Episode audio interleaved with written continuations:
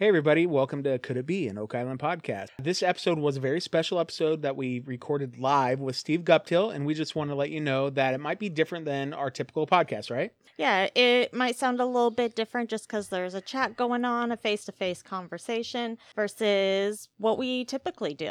So I guess without further ado, here we go.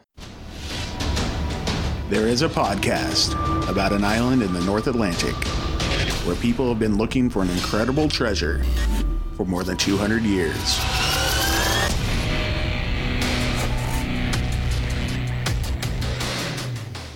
Hello, and welcome back to Could It Be? An Oak Island podcast. We are your hosts, Deidre and Dustin White.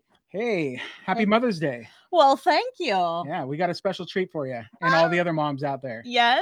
Yeah, so joining us, we have a special, special guest today. We have Mister Stephen Guptill. Hey, Steve, how's it going? Hey, guys. Thanks for having me. Yeah, well, thank you so much for uh, agreeing to an interview and uh, let alone live. Yeah, a live one. And this is going to be very exciting for all of our listeners. So we just want to say up front, thanks. You're awesome. And uh, this is going to be a fun time. Yeah, no, we like to check in on you guys. It'll be fun. I am going to say that we've just had a storm pass through. So my internet um, is flickering. If I lose you, I'm going to call. So don't hang up. All right. Okay. Sounds good. Fantastic. We will see how we can negotiate that if we need to. Let's just hope it stays as it is. Right? Yeah. Cross your fingers. All seriously. Right. All right. So, hey, we got some questions for you. Um, sure. Don't mind answering. I guess that's kind of what an interview is, right? It, rumor has it. All right. So, um, just right off the top, we're going to do a couple of uh, Oak Island things. We just want to know, were you a fan of The Curse of Oak Island before you started working on the island and, uh, you know, being part of the show? I'd watched the show. But I wasn't, so I started in season six. Um, so I, they brought me on midway through season six. So I finished with season six and then started fresh at season seven. I would say when I started, I hadn't seen season five. So I'd probably seen one, two, three, and part of four. So I had to catch up really quick when they brought me in. I, that I, I spent my first, oh, sorry. I spent my first couple nights in the hotel just catching up the, the last season and a half just to make sure I was up to date. Hey, that's... That's the culture we live in. We all binge watch things now. So you binged right. Oak Island to catch you up, and that's awesome. Did um, you're from Nova Scotia, or, or, like originally, right? That's right. right. Yep, I live here now. I have lived away, but um, I'm back in Nova Scotia now. Awesome. So did you uh, hear about the legend of Oak Island while you're growing up? Um, a little bit, but not as much as the other guys. I mean, growing up, are my teachers, right? I remembered them from elementary school, and again, they would be the same age now as, you know, Rick, Marty, Craig. Um, so you hear it through them. So you hear the legend of Oak Island through your teachers, which is sort of cool. And um, yeah, and they grew up with it much like, you know, Rick, Marty, and Craig, Dave, and those guys. So it was pretty cool about that. I didn't have the passion because I didn't grow up in that era. Um, but something cool in Nova Scotia, because frankly, we're a pretty small province and we don't have a lot of cool things, but we do have Oak Island. Hey, well, Oak Island, it doesn't get much cooler than that, in my opinion. Say. You know, so um, I I know that when I was young, I had come across in some kind of a book, and I thought it was fascinating. I read up on it, and anytime I would come across Oak Island in some kind of magazine or some kind of uh, you know different book or whatever, because there wasn't any T V shows about it back then. But I just I was fascinated by it, and the fascination carries over to the T V show, mm-hmm. obviously. So. And let me let me say something though. We do have a lot of beauty in Nova Scotia. I mean, our scenery is incredible. But in terms of fantasy and real hunting and something real and tangible, Oak Island is it, right? Like it's a real search. It is a real mystery. It is a real hunt. So in terms of bringing people to Nova Scotia, the beauty brings them and Nova Scotia and Oak Island brings them here. So it's sort of a twofold. People will come for one and they'll see the other. So they sort of get a twofold. So it's a very pretty province and we have Oak Island to boot. So yeah. It's pretty cool. Oh, that's that's awesome. Yeah, we, you know, Deidre and I were actually planning on flying there this week, right, babe? We were going to leave Wednesday, and now we're here. No, this is fine, though. This is a good consolation prize. It is. You know, it is pretty I, fabulous. I, I'm not going to complain about this whatsoever, but we were planning on flying out there to hopefully hang out with you and some of the other guys, you know, you know who knows what, what yeah. would have happened, but and go on a tour. It didn't happen, you know, because of the times, what's happening, but um I don't know. I just, uh, I, I wish we could have been there this week. You know, that's just, right? that's what that's what it boils down to for me. But it is what it is. Okay, so you guys, that was part of the. This was supposed to be live, all together, right? So yeah, a couple. So that was that was a fingers crossed kind of thing we were hoping, but you know, mm-hmm. eh, it is what yeah. it is. Yeah, this is a lot more than six feet apart. I'll tell you that. um, okay, so officially, what is your official position or title while you're working on the island?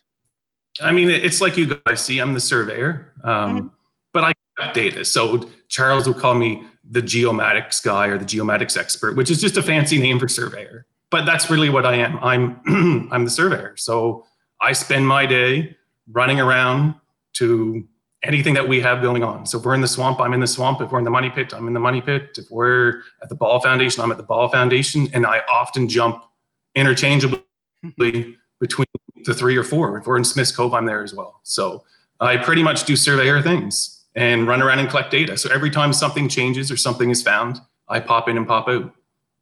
So. You know, it's it's funny that you say that because Uh, it's you have to be kind of a little bit of everywhere. And when we were talking to Laird last week, mm-hmm. he was saying that if if he could, one wish that he would have about uh, working on Oak Island is to have like three of you on, mm-hmm. on site so that, you know, because everybody wants you. You're a real popular guy.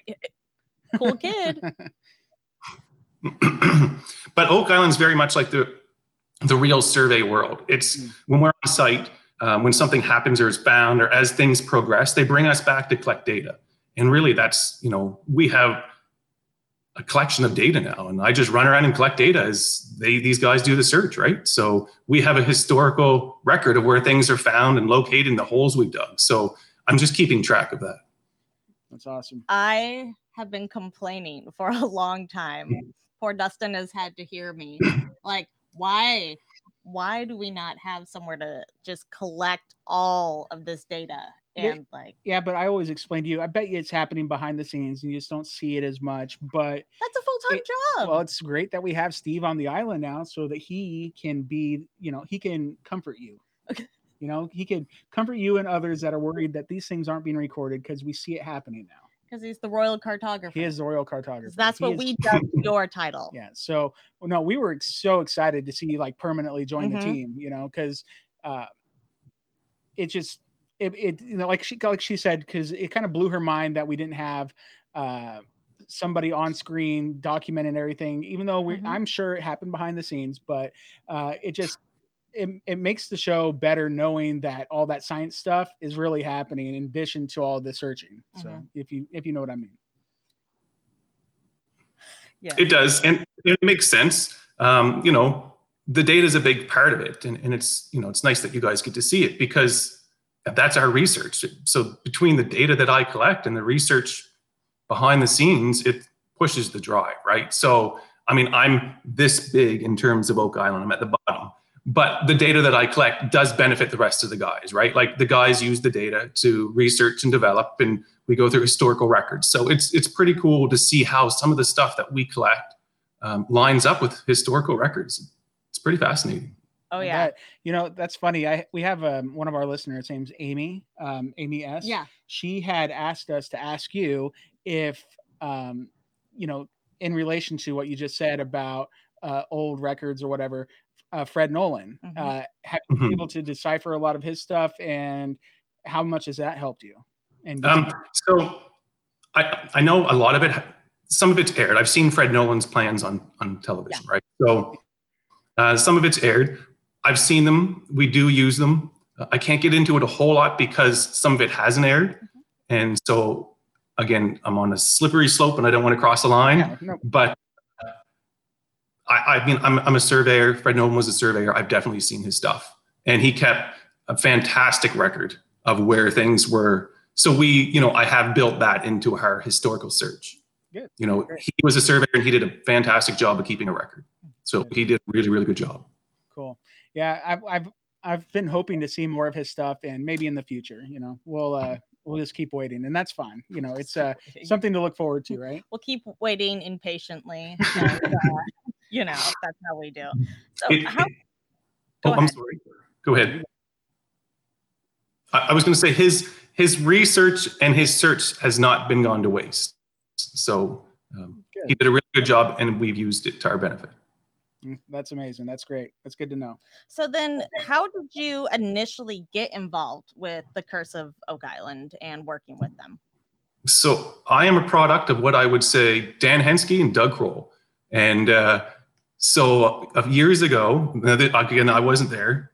Um, I guess Dan went to Rick and said, we need somebody to collect some of this data, right? We need we need somebody to come in and collect all of this data, because Dan has all this knowledge and he just wanted somebody to walk around with him and collect data. So for the first couple of weeks, I walked around Dan and collected data, and it turned really into a full-time job. They hired me to do, to put the Money Pit together. Um, the Money Pit had already been partly together. Terry was working on that. Um, and he had his own plan. It was, it was a fantastic plan. And I just took that and collaborated with Dan and hit some historical records. And I believe, um, I don't believe, I know they hired me to find Shaft Six. And that happened in season six. And uh, so that's how I got there, between Dan wanting somebody to collect data and Doug wanting someone to overlay some plans. And it, between the two, I magically appeared. Yep. And then you're able to triangulate everything. It's been great. Yeah. It's, um, Dan Henskee is, uh, is really special. Like, wow. It's so funny that he just remembers everything, it seems like, you know, and yeah. He just will be like, oh yeah, this one thing over here. Oh yeah, this one thing over here. It just seems like he just, cause he's been there forever. You know, it's just, uh, he's fun to watch on T V. Uh-huh. It, it was really fun to watch him.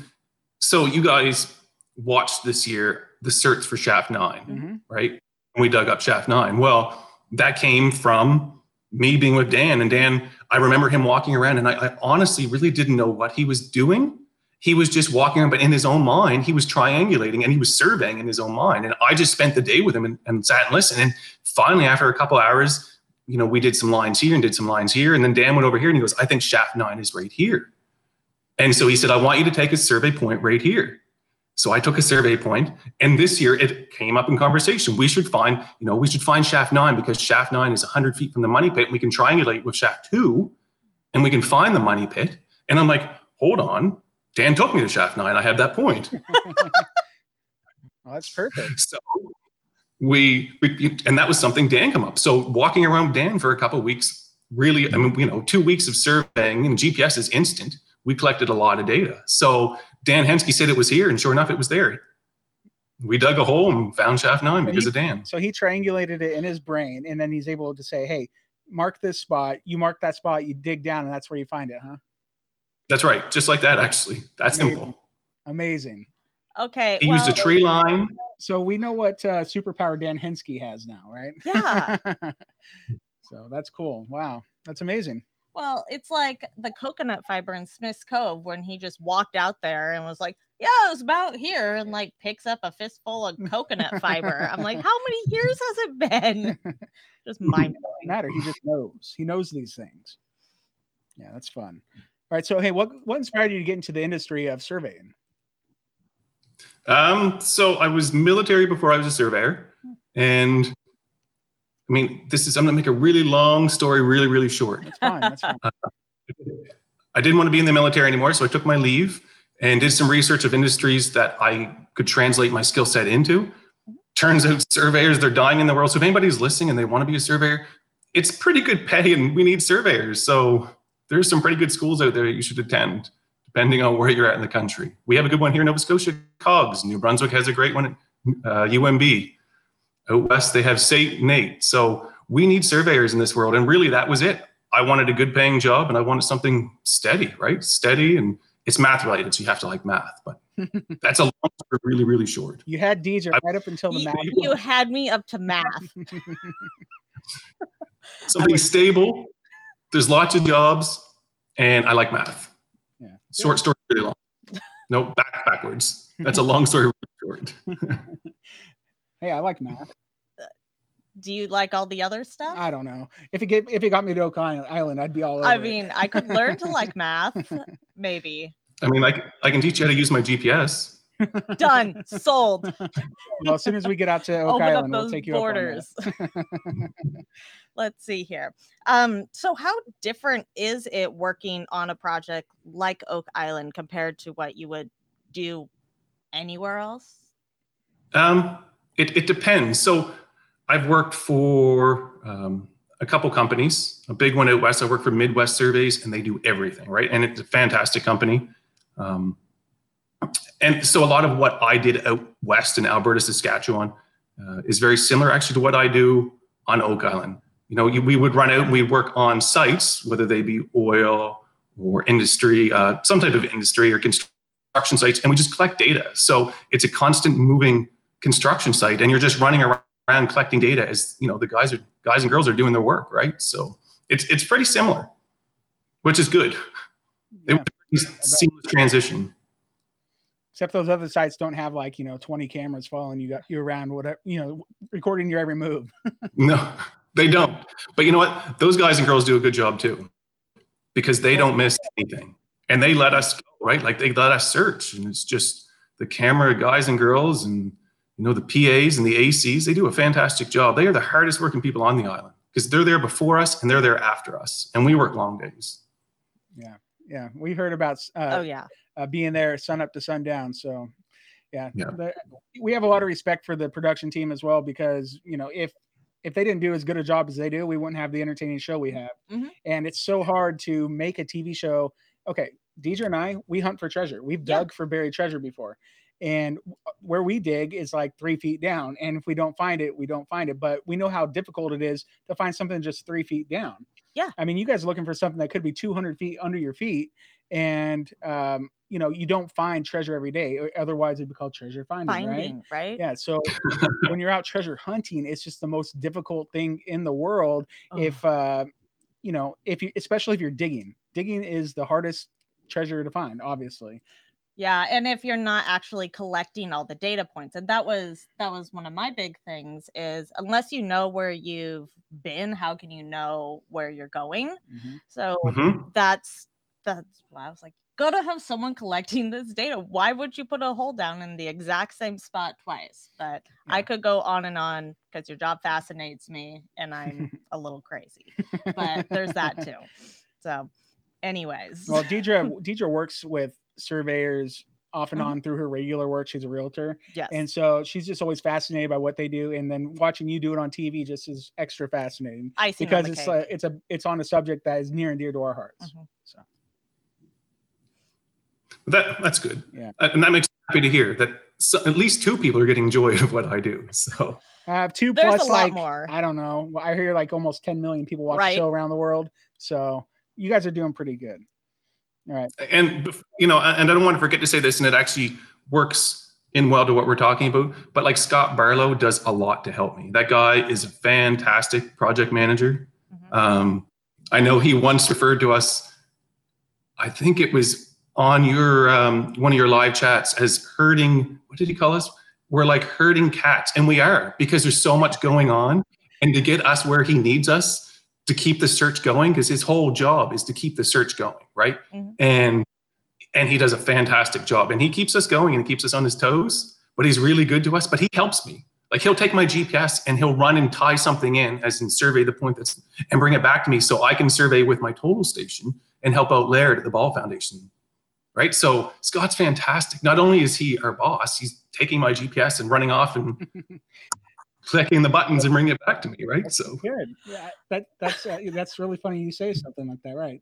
Right. Yeah. I I see Scott like stealing your stick and just marking like random things and calling them something else. I just that's. Oh, no, I said it all. And Scott, you know what? He's a really smart guy. Yeah. Oh, I believe it. But. Yeah. Well, you know, it's just funny that you bring that up like that, because um, you're aware of it. We have like these trading cards we made of you guys. And um, so. This trading card here is of you. And we have this superhero series. You're a superhero with indestructible armor. But it's just funny that in real life, Scott comes and grabs something from you, runs off, because that's what he does on the back of your card in the little story. He takes your armor and runs away with it and making you uh, vulnerable. You know, he, he, that's your kryptonite, you know, having, not having your helmet. Gotta protect your head. It's just, it's just funny. Um, yeah. So I didn't, I wasn't expecting so much nice things to be said about Scott Barlow today. I know. Just kidding. We like Scott. He's a great guy. He is. Yeah. So he, uh, he shows up sometimes in our, um, uh, like we do a pregame show and, um, our podcast, and then we do the trivia on Fridays. So mm-hmm. it's fun to see you guys show up when you do. So yeah. appreciate it. Yeah, you guys do a great job. We all like to pop in once in a while. So. Yeah. Well, thanks. Yeah, it, we have a lot of fun doing it. It's all for the love of the show, love of the Seriously. the search, and of the treasure, and of uh, the cast. You know. Mm-hmm. All right. So all right. Hey. So speaking of like the people that watch you. Um, what is it like to have millions of people watching you, you know, because you literally have, uh, you know, almost, millions of people uh, watching you, almost ten million people watching you guys, uh, you know, depending on what part of the world mm-hmm. they're in, all in, weekly, basically. Right. Mm-hmm. It's just so much. So how's that change your life? And, um, I mean, do you get noticed at the store? Right. right. um, so I just assume like, I, I really, like, I don't think about that because it's not live. Right. So to be honest, I'm more nervous now because I'm watching my bars thinking, oh no, my internet's going to go out because this is live. And I worry about like millions of people because you don't actually know what's going to make T V. Mm-hmm. Right. So they film so much of us. I think Kevin Burns said it best. They film for every hundred hours, you see one hour. Mm-hmm. So I just assume that, you know, you, you don't really know what's going to make T V. So you don't really know when to be nervous or not to be nervous. So you just, you do your work and, and, you go from there. I, I can think of the first time I was on T V. Mm-hmm. Uh, they did a research center scene with me and I walked in and we talked about finding Shaft Six. I was nervous and I was really, really nervous. And I've watched that a couple of times and I just, I look like a ghost. So, but it's a different world, right? It's the first time and you're meeting some pretty famous people, right? You're meeting Rick, Marty, Doug. Um, I think Dan Henskee was in there. Like all these people you've seen on T V. And then all of a sudden you're in a room with them answering questions with cameras. Right.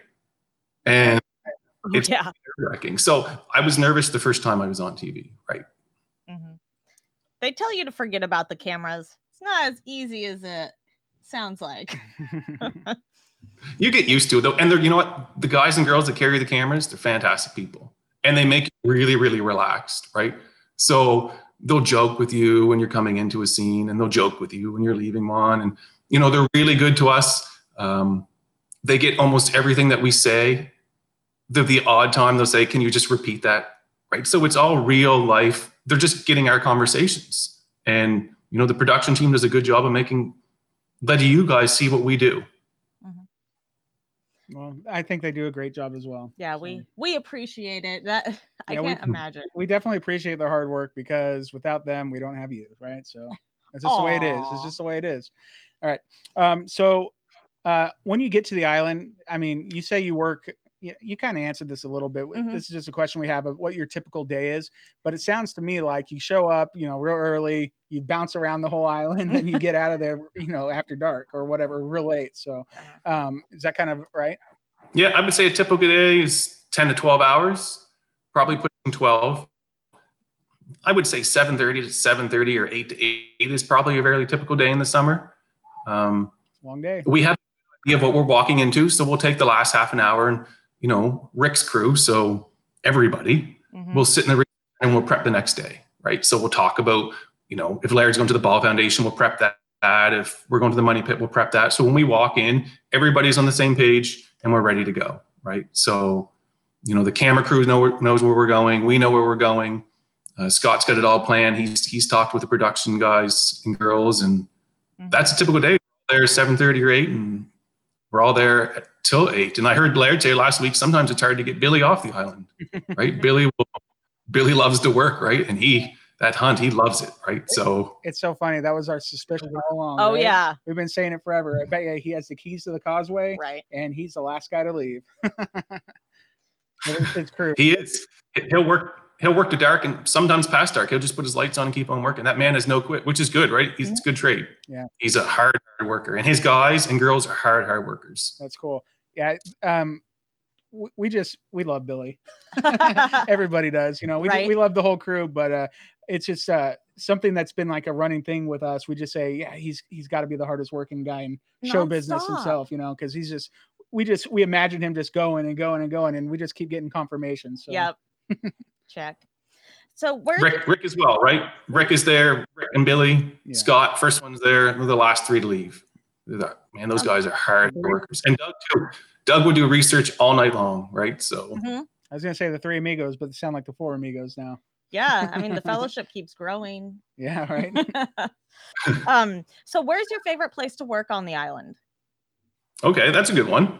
So I've talked a lot because I talk a lot about, I work all over the place, right? So I come in and I'm, I'm just called constantly to different, you know, Scott's always calling me saying, go here, go here, go here. So I, I do. But I will say I enjoy the Money Pit search the best. Oh. So there's so much historical data, right? And so many plans and so many accurate plans. Like they showed that Shaft Six plan this year. So I, I, I haven't seen every episode, but I've seen most and I've seen the finale. But I did watch one um, and they show us talking about Shaft Six and hunting for Shaft Six. Well, that plan was fantastic because we calculated that and overlaid it and we hit the tunnel. Mm-hmm. I think we hit the tunnel, right? And they show that. Mm-hmm. Yep. I think it right. wasn't that the one where Doug said, I think Doug said, isn't it great to be, uh, to drill down and ex- get, and find what you're expecting to find? Yeah. Yeah. I think that's what he said when you got, when you guys did that. So right on the nose there. Oh yeah. And the overlay maps, we're totally, we're geeks and we, we like pause every map of yeah, ridiculous. We get up next to the T V to take notes of everything. It's a real problem. Yeah. But so the Money Pit's my favorite. Good, because cool. So much data. And now that we have everything tied in from previous surveyors to me to past searchers, they're not even surveyors, they kept fantastic records, almost survey quality records. And so it's incredible to see some of these plans just, they work so well and, and they just assist in the search. Like it's incredible. Yeah, when we see those maps come up on the screen, we, you know, we basically think okay. they're works of art.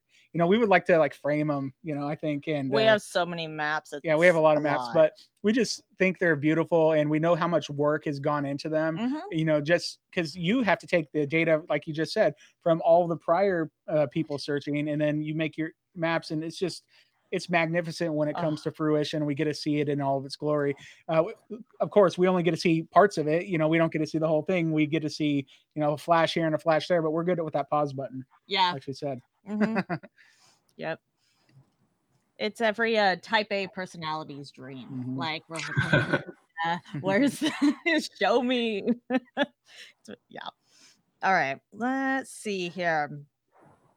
All right. You work a lot with, you know, the big three, right? Craig, Rick, Marty, at least I'd assume. How closely do you get to work with these guys? So I work with all three interchangeably, right? So um, I would say I work with Craig the most, Craig and Rick the most. Um, Marty's a drive guy, right? Like a Scott guy, like, okay, let's go do it now, right? So it's a hard question to ask in the amount of time that I would need. So I'm going to do it really short. Uh, Craig and I work really close together. I would say Rick gives us the rules. Rick gives us what he wants us to do. He definitely assists and does a lot of work, um, both on the ground and doing the research. Um, a fantastic researcher, so he works well with Rick and Scott. I work with Craig really well, and Craig and I do a lot of the calculating with Doug. So I'm going to back up. Rick and Doug do a lot of the research. They pass it on to Craig and I. I'm going to make it really short, um, and then we take that. So I would say, in general, I work a lot. Hands on hand with Craig and actually Terry too. Terry's sort of, especially more in the Money Pit, the three of us with Doug's research and Scott's research and Paul's research and Rick's research. So we take that, we calculate it, and then we all sit as a crew and talk about it. So everybody pulls into, piles into the war room and we talk about what they had found, what we had worked on. We use the scales, the historic plans, we overlay, and it's a constant, it's just a constant changing. And I know I'm not really ask, answering your question, but it's a hard one to answer. We all work so well together. So what I'm getting at, we're very com. We complement one another, the whole crew. And then Marty will, okay. Uh, and this is what I really respect about Marty. It gets to a point where we've got, you know, the details to this close. And Marty's like, let's just go do it. So we do it. And he's like, you know, we've spent a lot of time on this and we've put a lot of man and female hours into this and let's go do it. So we do. Someone has to say, okay, it's time, right? You have to put the shovel in the ground. You have to pull the trigger. You have to, even after all the collecting, like I will collect to death. And then Dustin's like, okay, come on, you have to do something with this now. You can't just sit on it. Yeah. yeah. It, you have such a great group of, just even from what we're hearing, of different personalities, different expertise. I mean, you can't build a team with all the same type of people. You yeah, just then, can't. Then you just you just keep butting your head against the wall, basically, right? So, um, yeah, like Deidre and I like to think that we're a pretty good team when we're doing our treasure hunting, you mm-hmm. know, because we complement each other, just like you guys really complement each other. So mm-hmm. that's really great. It's wonderful to hear. All right, so um, let's talk about uh, the resident of the island, Mister David Blankenship. That guy's pretty cool, isn't he? I can yeah, he is. He is so cool to hang out with. Oh, yeah. Oh, yeah. He's one of my favorites. Um, what you see is what you get. Calm, cool, collected. And like he's, that. you know, he's, he's a, I would say he's a believer. Like his father, right? He's very passionate about his father's work. Um, definitely one of my favorite guys. He says it like he sees it. He's a hard worker. He's always been a hard worker. Um, good heart. Mm-hmm. Anything for anybody, I would say. That's great. Thanks. So that's um, his dad, Dan Blankenship. Uh, we all love him. Uh, mm-hmm. ten X. You do any work out in ten X at all? I, I haven't done much. I mean, I have its G P S location. Yeah, of course. I've never been down ten X. I haven't done a lot with ten X. Um, so in terms of money pit work, I would, that's pretty close to what we consider the money pit, right? So. Yeah. I haven't done a whole lot with ten X. You know, we've we've correlated ten X with some of our findings, um, but okay. for ten X work, I haven't done a whole lot with ten X. Yeah, I just think to myself, I wonder if they're done with ten X. I mean, I don't think they're ever done done with anything, but you know, I just haven't seen a lot of ten X lately. Well, yeah, yeah, I can't think of so. Again, I haven't seen every episode. I've seen most, but did they touch on ten X at all this year? I don't, I don't think, think. I don't so. think. I, I don't even think yeah. we heard it once. We did. But, it wasn't really part of our search agenda this year.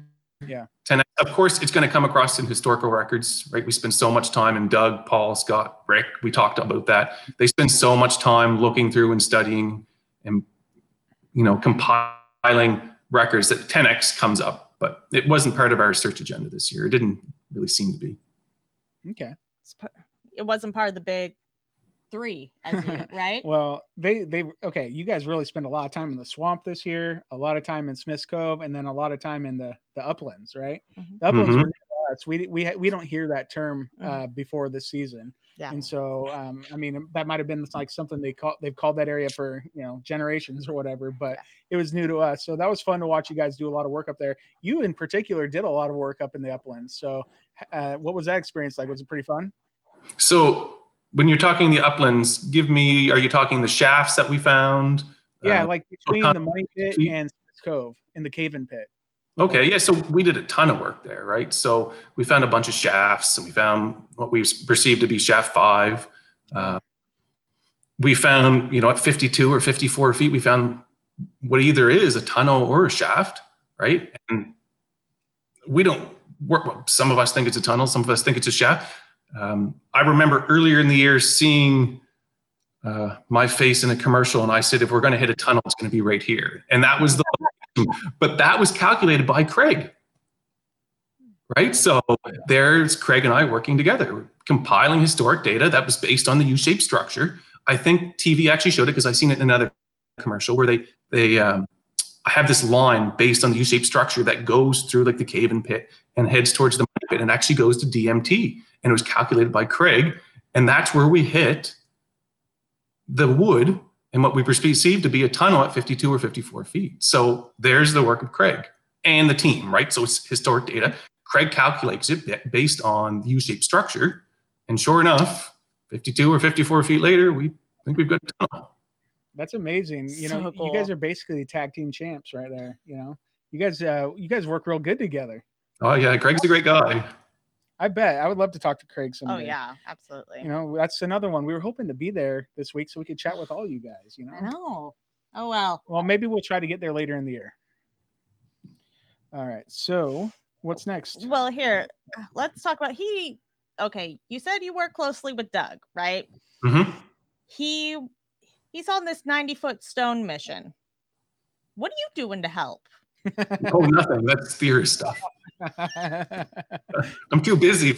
I mean, I like some of the theory stuff, but I, uh, if I ever want to go home and go to bed, I've got to stop. The ninety foot stone stuff is not really a, a me thing. That's more of a, a Doug, a Paul, a Rick. Uh, Rick Rick, is, Rick loves the ninety foot stone, right? So there is tremendous value in the ninety foot stone, uh, but it's not something I've worked on. So I can't really touch on it too much. Fair enough. That's one of my favorite things personally too, because like if you could just get your hands on that ninety foot stone and and figure out what it says, or like, because who knows if the whatever's been transcribed or if whatever's been handed down over the generations is even right at this point. So for me, I just want them to like, I'm I'm rooting Doug on. Like, go find it, man. Yeah. And you right. want Steve to help him, right? Yeah, well, I, Steve's got better things to do, I guess. Well, there's no better things. I'm just kidding. We're all busy in different ways. The ninety foot stone is one of the things that I, I just didn't take part in a lot. So Doug, that's a really, you know, Doug and Doug, Rick, Scott, probably Paul as well. That's probably more of their expertise. And, cool. uh, and you know, again, Doug does a lot of really good research. So, yeah. It's a hard thing to G P S when you don't know where it is. That's right. If go. They give me a plan, I can find it. Got it. Got it. Yeah. So uh, you've touched on having Terry there as, um, you know, a good right hand uh, doing helping you with your work. Uh, how helpful is it to have like, you know, a, an archaeologist on hand all the time, uh, all the heavy equipment people, um, you know, like Billy? How how helpful are they with uh, with what you do? Um. So. Again, it goes back to whether it be Oak Island or if I go back into industry, right? It's no different. One one thing about Oak Island, we don't step on each other's toes, so it's nice to have that. So we're, you know, because of Rick and Scott and Marty and Craig, they're all our bosses, right? And we're basically just an oiled machine and everybody works really well together. So when something's calculated, Billy's waiting. So he knows I'm going to be here because Craig and I and Doug are working on something back at the research center and he's waiting, and you know, it's Scott's got him ready to go. So we are, it's tick, tick, tick, tick, tick, tick, tick, go. That's all. And Terry knows, Billy knows, everybody's ready. Um, so it works really, really well. And it's really good that we all have different worlds. So we all live in different worlds, right? I live in the geomatics world. Terry is a geologist, Laird's, uh, Laird's an archaeologist. So nobody steps on each other's toes and everybody compliments one another. So it's really good. It's a really good team. And we all work closely. Like I said, we work in the research center. And so everybody is up and everybody knows what the next step is. Mm-hmm. You guys are a well-oiled uh, machine, right? We are. We are. They keep us a well-oiled machine, right? They keep us on our toes. So it's good. Well, if you... God, I'm all about being efficient, so I'm I'm glad to know you get your marching orders early in the morning. Make the most use of the time. Yeah, that that fits right in my wheelhouse. Yeah, I'm perfect. Happy with that. Okay, but we also see a lot of field trips happen. Okay, mm-hmm. they, a, a lot of visiting other places. I get a feeling you don't get to go on many of them. Is that true? No, I don't even ask. I know I'm not going to get out off the island, so. Yeah, well, as far as what Laird told us, like we said earlier, how important you are and you're needed in multiple places at once. Yeah, it could be probably pretty hard to get off the island. I mean, if you if you could go on one of those field trips like they've gone on, uh, where would you like to go? Mug and anchor every time. Sounds like a good one. That's fair. That's fair. I want to go on that field trip too. Oh yes, many a time. Yeah. So. Um, Hey, uh, can you talk to us a little bit about the work that Eagle Canada did over the past couple seasons? Uh, they've been setting off all these seismic charges all over the place. Uh, they, you know, basically doing an underground map. Um, I'm sure that's right in your wheelhouse and that it's helped you with um, with your work. So can you talk about what Eagle Canada's been doing? So I know, so I, I can't, I can speak to the relationship that I have with Eagle Canada. Um, I work quite closely actually with Jeremy Church, and I know that he's aired at least once, if not a couple times this season. Mm-hmm. And his data was really, really good this year. So we, I believe, and you can correct me if I'm wrong, um, I believe it was R F one we used to sit over top of his teardrop, did he call it in his episode? Yeah, we used R F one over top of his teardrop. Avocado, either way. Okay. And so he used new technology to uh, to calculate that, and and uh, it, it was fantastic. So I worked really close with him. we used a lot of their data to push the search in correlation with historical, you know, events and records and survey plans, and their data a lot lined up with the search itself. So R F one was almost a no-brainer because it went with a lot of the research and development that we we'd already agreed on, and now we have Eagle Canada saying you need to drill here because this looks like the money pit. Mm-hmm. So yeah. we work really. I work really closely with Jeremy. I reach out to him once every month or every couple months. Um, when we're in the heat of the search, I probably talk to Jeremy once a month, uh, once a week, twice a week. So I'll give him a call. It's much like this. He's three or four hours different, so I got to wait till he gets out of bed. But uh, yeah, uh, we reach out. Yeah, they're out of Alberta. Is that right? From That's right. I think they're out of Calgary or Edmonton. I, I don't really know. They're out of Alberta. Yeah. Yeah. Right on. Yeah, um, we're, we're always excited to see them show up uh, because it's just such a unique way to get any kind of data, something that we've never seen before because, uh, you know, I guess nobody's seen that kind of, uh, uh, seen it applied like that. How about that? Because mm-hmm. it's mostly when they do that kind of stuff, it's much deeper, right? So mm-hmm. yeah, it's pretty amazing what they can do. It's almost like they formulated their explosions for us because we're looking in the, you know, fifty to two hundred foot range, and they're used to looking for oil and gas much, much deeper, sometimes kilometers. Mm-hmm. So, you know, their explosives were essentially handmade for us or tailored to us. They might not have been handmade. They were probably tailored, for us. But they came in with a different program this year, and it, and it was good. And the technology that they used this year really, really helped us and assisted us. Great. That's cool. Yeah, it's fun to see them show up. Like, uh, and then we see Alex the Giant. I call him. Uh, he's he's the only guy on the show that could probably dwarf you, right? He's a really he, big dude. He's a big guy. He's a lot bigger than me. I'm six four, and I would imagine he's six six or six seven. He's a big fella. Yeah, he's a big guy. Wow. Yeah, he's. Um, it's always fun to see them show up, and yeah, like when Jeremy Church shows up and uh, educates us with all that data, it's it's fun stuff. He did show up and um, give us that teardrop, and they dropped that can on it, and you know that was so cool. Yeah, it was it was really neat. I wish there was you know some gold coming out of there, but you know, get some cool data, right? Data is gold. Yeah, data is, but gold. Not spendable. You sound like Dave. Everybody's got a little Dave in him, in them. Yeah. So. Um, Do you have any uh, thoughts, or I don't know if you can talk about it much or share your opinion on this maybe proposed big dig that we heard about on the season finale uh, of the mm-hmm. money pit? Yeah, like yeah, I know you can't say much or anything, but everybody's like, asking though. Just whatever, whatever you can say. I don't know, or like what what do you think about it, or what would you do? I mean, it's it's difficult. I so it is a slip. I, I actually don't know what I can talk about about in the big dig um, because it's very expensive. And it requires, so obviously I know the T V touched on it in the finale that we have spent a lot of time researching the big dig, and we have, and, and it is very, very expensive. Um, I certainly have my preference of if we were to go have the big dig, what we should do and the diameter of the big dig. Um, but I don't think I'm allowed to talk about it. I think what you know in terms of T V is what you're allowed to know. So it's okay. I'll just say it should be about two hundred feet wide and, you know, three hundred feet deep. Then we'll get to the bottom of it. Right. Exactly. It'll be fine. It's no big deal. Just kidding. Just kidding. Well, but you talked about being a money pit guy. I'm very interested on your opinion on this toonie. Oh yeah. That's a huge find, eh? Yeah. That was like, really cool. So, I mean, nobody expected that. So we're sitting in the final war room, and it was one of the last things to happen. And Marty pulls out a toonie, and he's like, here. And we're all like, it's toonie.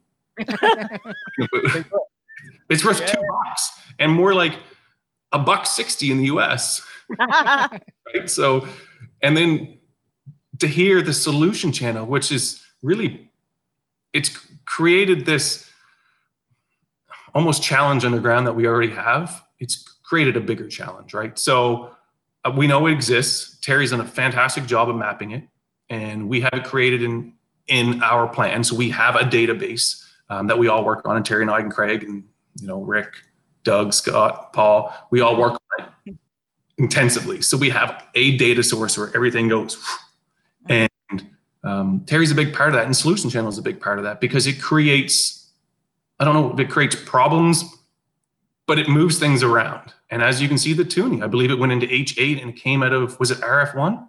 Mm-hmm. Yep. I mean, that move, that's a ten-foot move. It sure is. Right. That, so, that was one of our trivia questions. This it week. was. So, we could tell you're a data guy. Let's just. But that just that just goes to prove that we're not just dealing with, you know, um, tunnels, flood tunnels, searcher tunnels, shafts.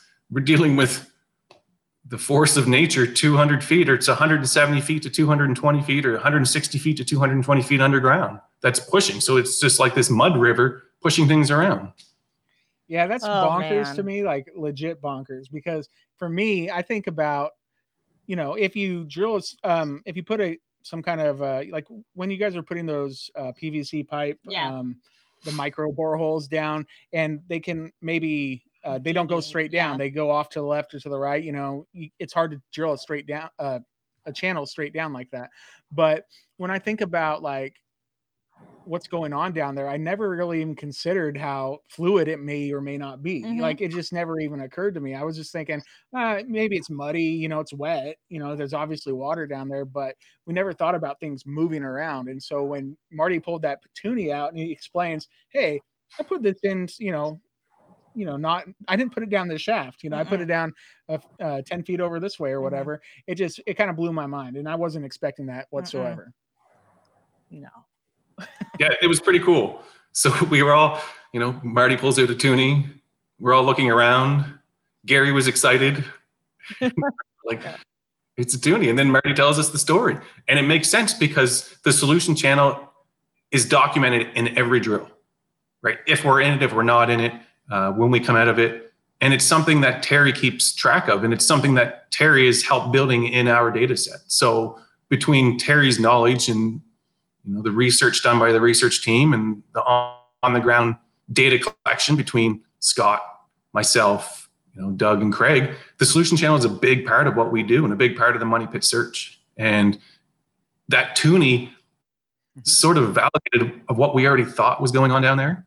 And it really It adds, I guess, another twist, because we were really successful, we thought, in R F one, and it was a really good hole, and we would have loved to have gone, I think Craig or Rick said it in the finale, we wanted to go another five or ten feet deeper. Mm-hmm. Just ran out of casing, and we were, it was coming in, right? It was just filling in, and there was nothing we could do. And but it was a really successful hole, and we were, you know, we were pretty proud of that hole. That and was- validation. Mm-hmm. Right? Toonie validated that whole, so yeah, that's it's incredible. It really is. I, I just would never expected. Like, okay, so over the past couple of years, we see these animations that mm-hmm. uh, the production company will make, and they're fun to watch. You know, we see like the caisson going down and uh, clipping the edge of maybe the chapel vault and pushing yeah. it to the side. And I'm thinking to myself, there's no way that thing's getting pushed. You know, it's just a mm-hmm. solid thing it, that's encased in a solid thing, but. Maybe, maybe. Oh, yeah, it gets pushed. Now that yeah, it gets yeah. me- we move it, it gets moved. Yeah, and that's something we can keep track of too, right? So again, that's part of our data search. And when they show it being moved, it's been moved because our when we um, other drill holes will confirm it.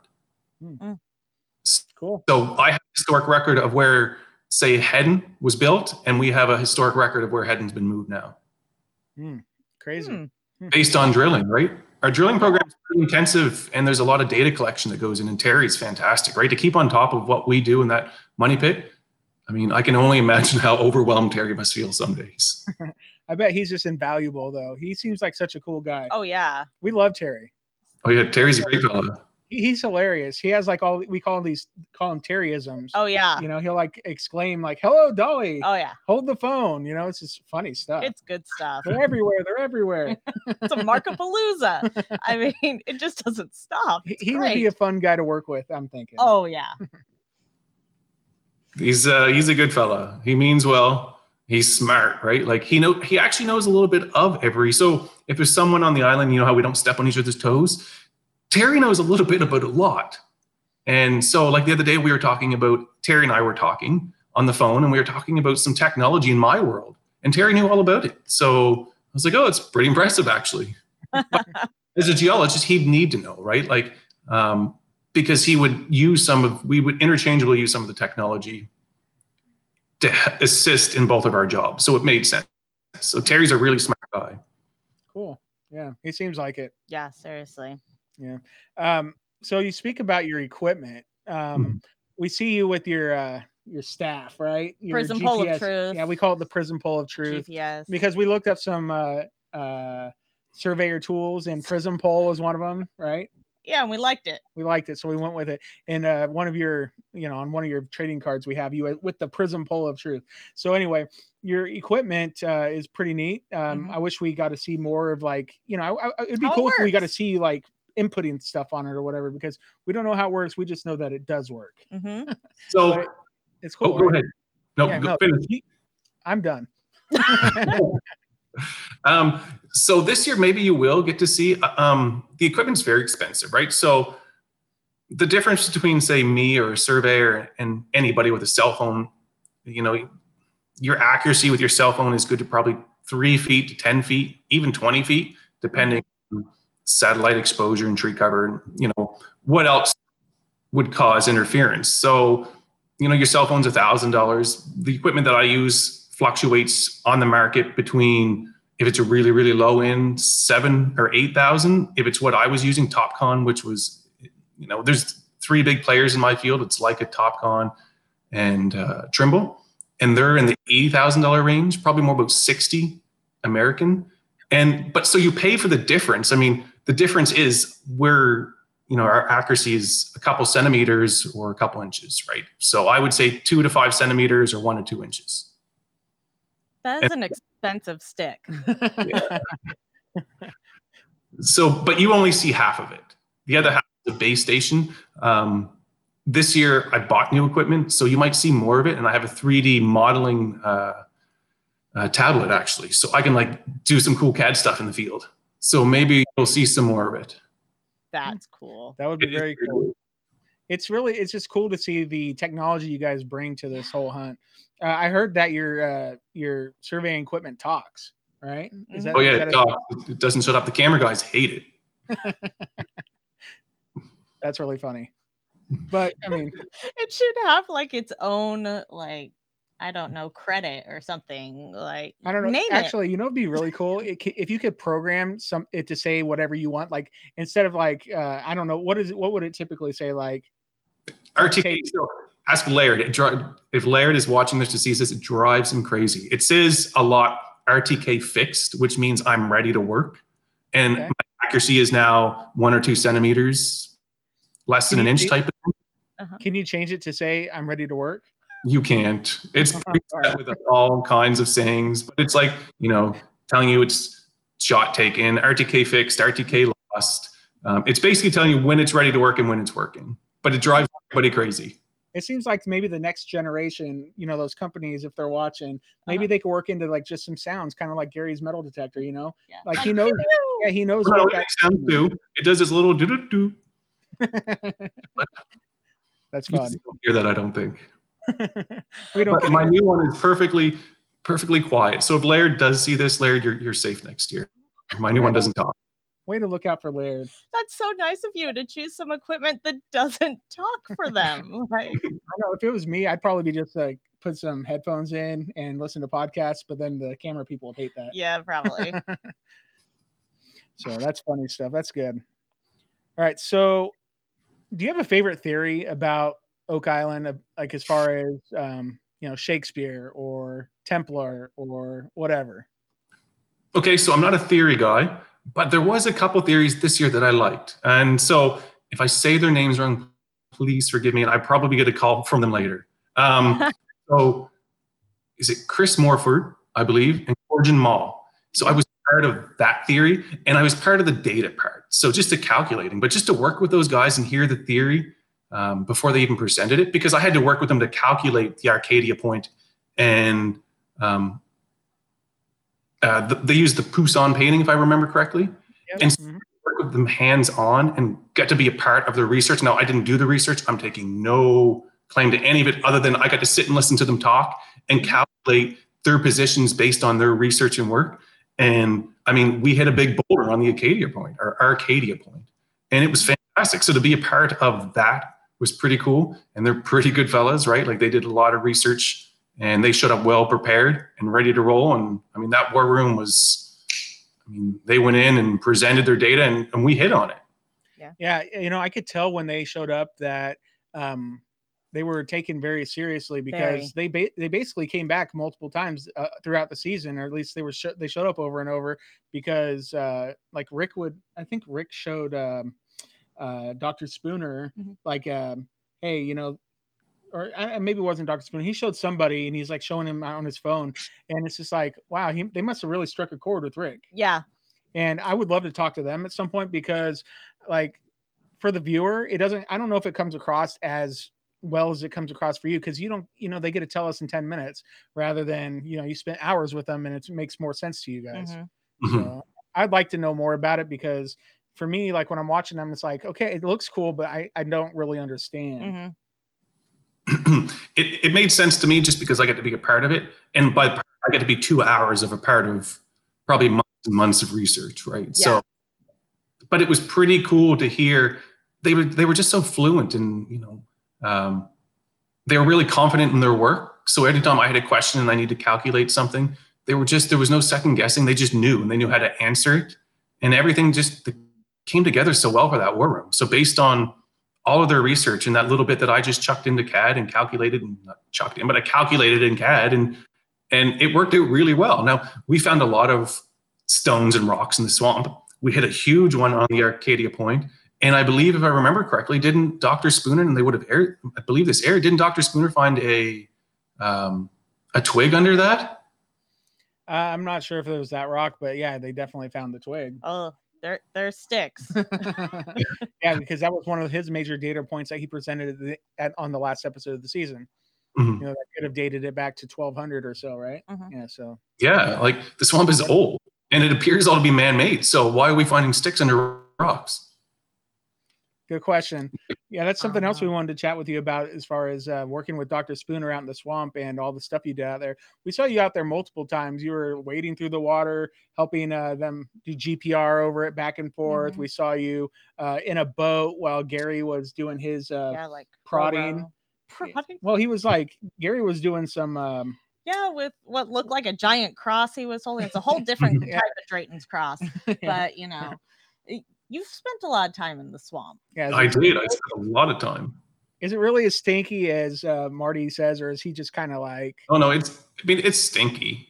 Okay. It, it depends on where you step, too. It's like you step on these little gas pockets and they release just this torturous death smell. torturous death smell. Other right. spots aren't that bad, but the swamp itself can be pretty stinky. Um, it, when we were with the G P R guys, it was a cooler day, I remember, and we were dressed in jackets and hats and stuff, and it wasn't so bad because it was cooler. But if it's a hot, stinky summer day and it's humid in Nova Scotia, it's it's pretty nasty. Ugh. That does not appeal to her. I had she no would... desire to spend time in the swamp. And then they started finding things, and I was like, fine, I don't have to smell it from here. So go ahead. Yeah, well, I think I would, I'd be fine working in the swamp. I'd, Could I'd you be... smell? Bait, probably, but because I, I it, the smells don't get to me like they get no, to no, no, not at all. Yeah, the the swamp fascinates me. In season six, they talked about the first episode. They talked about the big three: the swamp, the mm-hmm. Money Pit, and Smith's Cove. And then they didn't do anything in the swamp. So when we got to season seven and we hit the swamp hard, it made me really happy, because I've been looking forward to getting, you know, to seeing you guys work there. You know, and so we got a lot of it, and we're we're extremely pleased with that. Mm-hmm. So. The swamp was huge this year.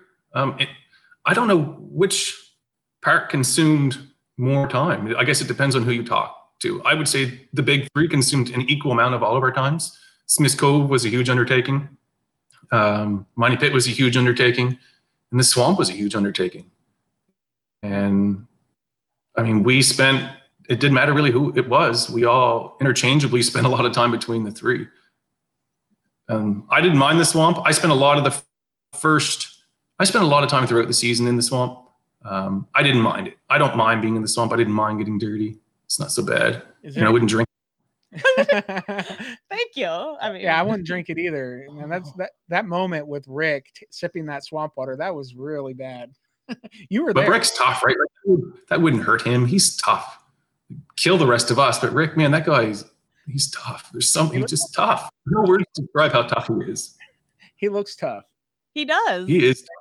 Yeah. Um, yeah, he had he got sick last year, in, like in season six, yeah. Or was it season five? It might be five. It, yeah, it might have been five, but then he like came back stronger than ever. And um, yeah, he's just maybe he's superhuman. Actually, he's got to be one of the hardest working people, seriously. Like um, on the planet, not on the planet. On the planet. Yeah, yeah, yeah. He's, he's got so no quit. Yeah, he's so dedicated. Yep. You could just see it in his eyes. He just mm-hmm. is so passionate. And uh, oh, we got him right here. Like Rick is yes. Rick is awesome. We love that guy. Yeah, seriously. Yeah. But heavy on the swamp.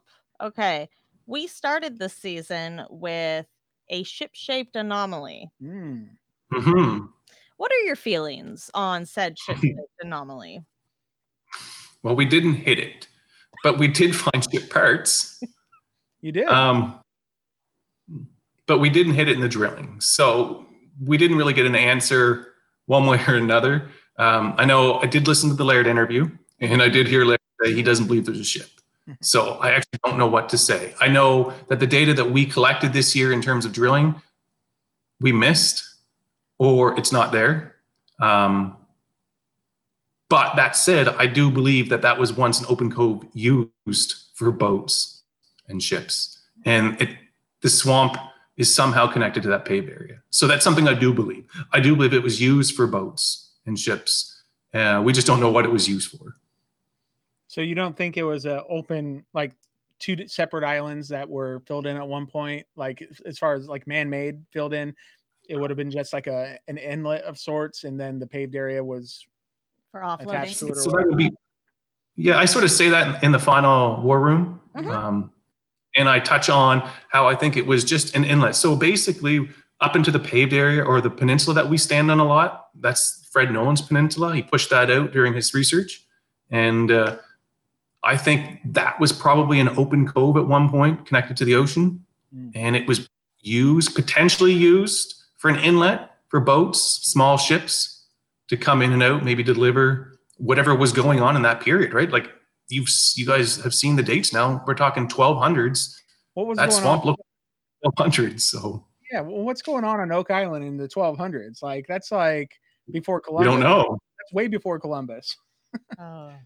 Like we did. So the thing about this year, we did so much work and we get so many answers, but now we it's like we're back in the same boat because we did all this work and get so many answers, but it led us in a different direction, or not in a different direction. It just gave us more data mm-hmm. to work with.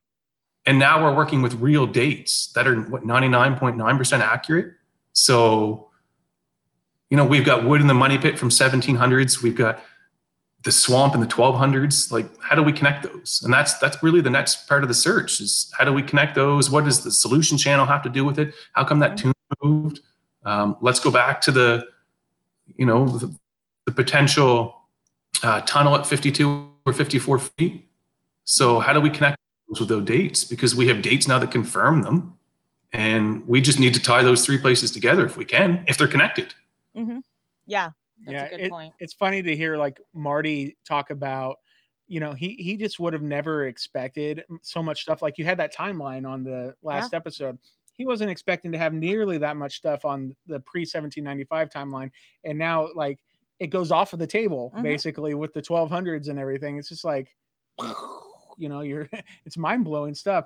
Like what what was going on? What were people doing there? Mm-hmm. Why is there um you know the uh paved stone area? Oh my gosh, like, that paved stone like, area. What is what happened there? Like I, I know that you can't answer it, but I mean us it, but we don't know. Yeah, it, it all it keeps us all on the edge of our seats, you know, and that's mm-hmm. what we love about it. So the the paved area itself, I mean it's it's we could go back and probably do a season's worth of work just on the paved area. Because it's this flat surface and it's roughly, plus or minus a little tiny bit, it's roughly eighty by one hundred seventy feet. So eighty feet east-west and one hundred seventy feet north-south. And it's this big rectangle. Like, what is it? And it's really well constructed and it's pretty flat um, in terms of elevation. There's not a lot of elevation difference mm-hmm. over, over the paved area. And so it's this big flat surface that's connected to one once what could have been an open cove. So how does that play into the Money Pit and Smith's Cove and the uplands, if it does at all? Mm-hmm. Yeah, it's something funny about um, when you first started, when the show start, first started showing us stuff about the paved area, we had Tony Sampson. Uh, he had uh, kind of discovered it mm-hmm. as far as the show showed. And then we had Gary out there doing some stuff. And then when they start, when they finally drain the swamp and we have, um, who was it? Um, oh, we had Craig out there, and he's like, you know, this wasn't isn't what I was expecting to see, and he seemed almost disappointed with it. Everybody, but did. but then everybody, then it just went, you know, like so. It, it became such a big thing, you know.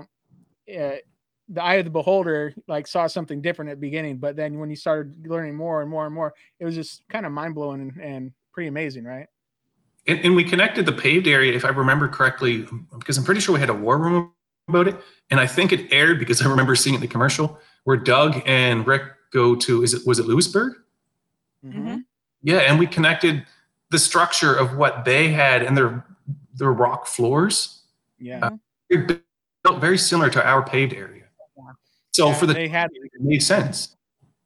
Yeah, and then they had like those big carts that um, oh, yeah. they had with the huge wheels, and that would have been, you know, uh, I think Doug said uh, that's the kind of uh, transportation vehicle of the day that could have easily moved over those kind of paved stones. Mm-hmm. You know, like they wouldn't have just got stuck in a rut if, uh, you know, yeah. the way the way that they moved back then uh, with those giant wheels, how they would have moved over the paved area. So it's just amazing. I don't know.